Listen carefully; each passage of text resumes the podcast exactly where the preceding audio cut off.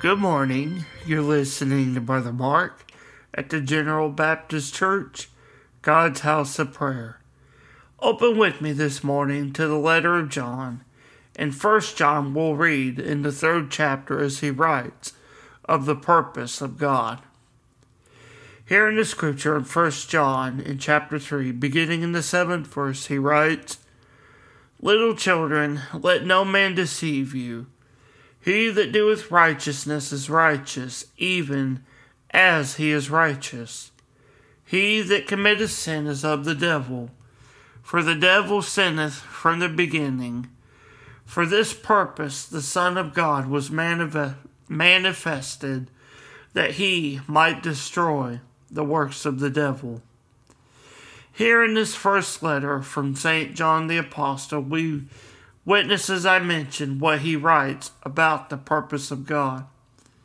He begins in his letter to the church, telling them not to let any single man or any single person deceive them about the absolute truth of God.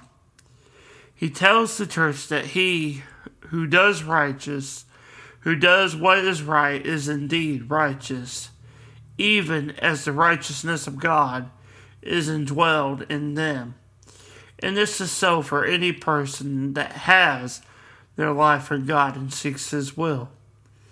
John goes on to describe what is just the opposite of some who are righteous, and this is someone who willingly seeks to continue a life in sin or a life apart from the righteousness of God.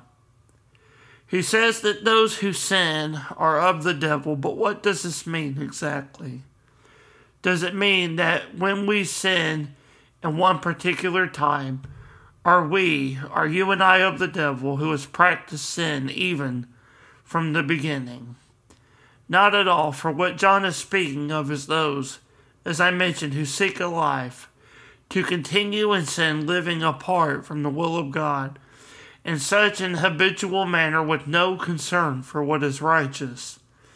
When a person has this in their heart, when we see sin in a moment of stumbling, we are not habitually seeking to sin against God.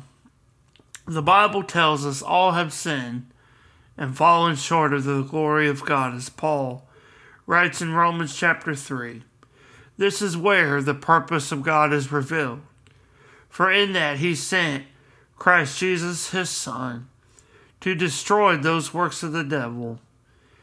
And the Father sent his Son to destroy the habitual works of sin that is in our life. And when a, purchase, a person is righteous, rather, they will flee these things for the righteousness of God.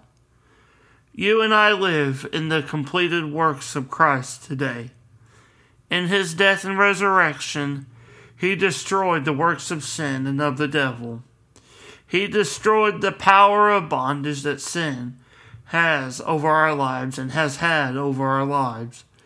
As we read these scriptures in John's letter, let us seek to be encouraged in the wonderful purpose of God and in the work of Christ.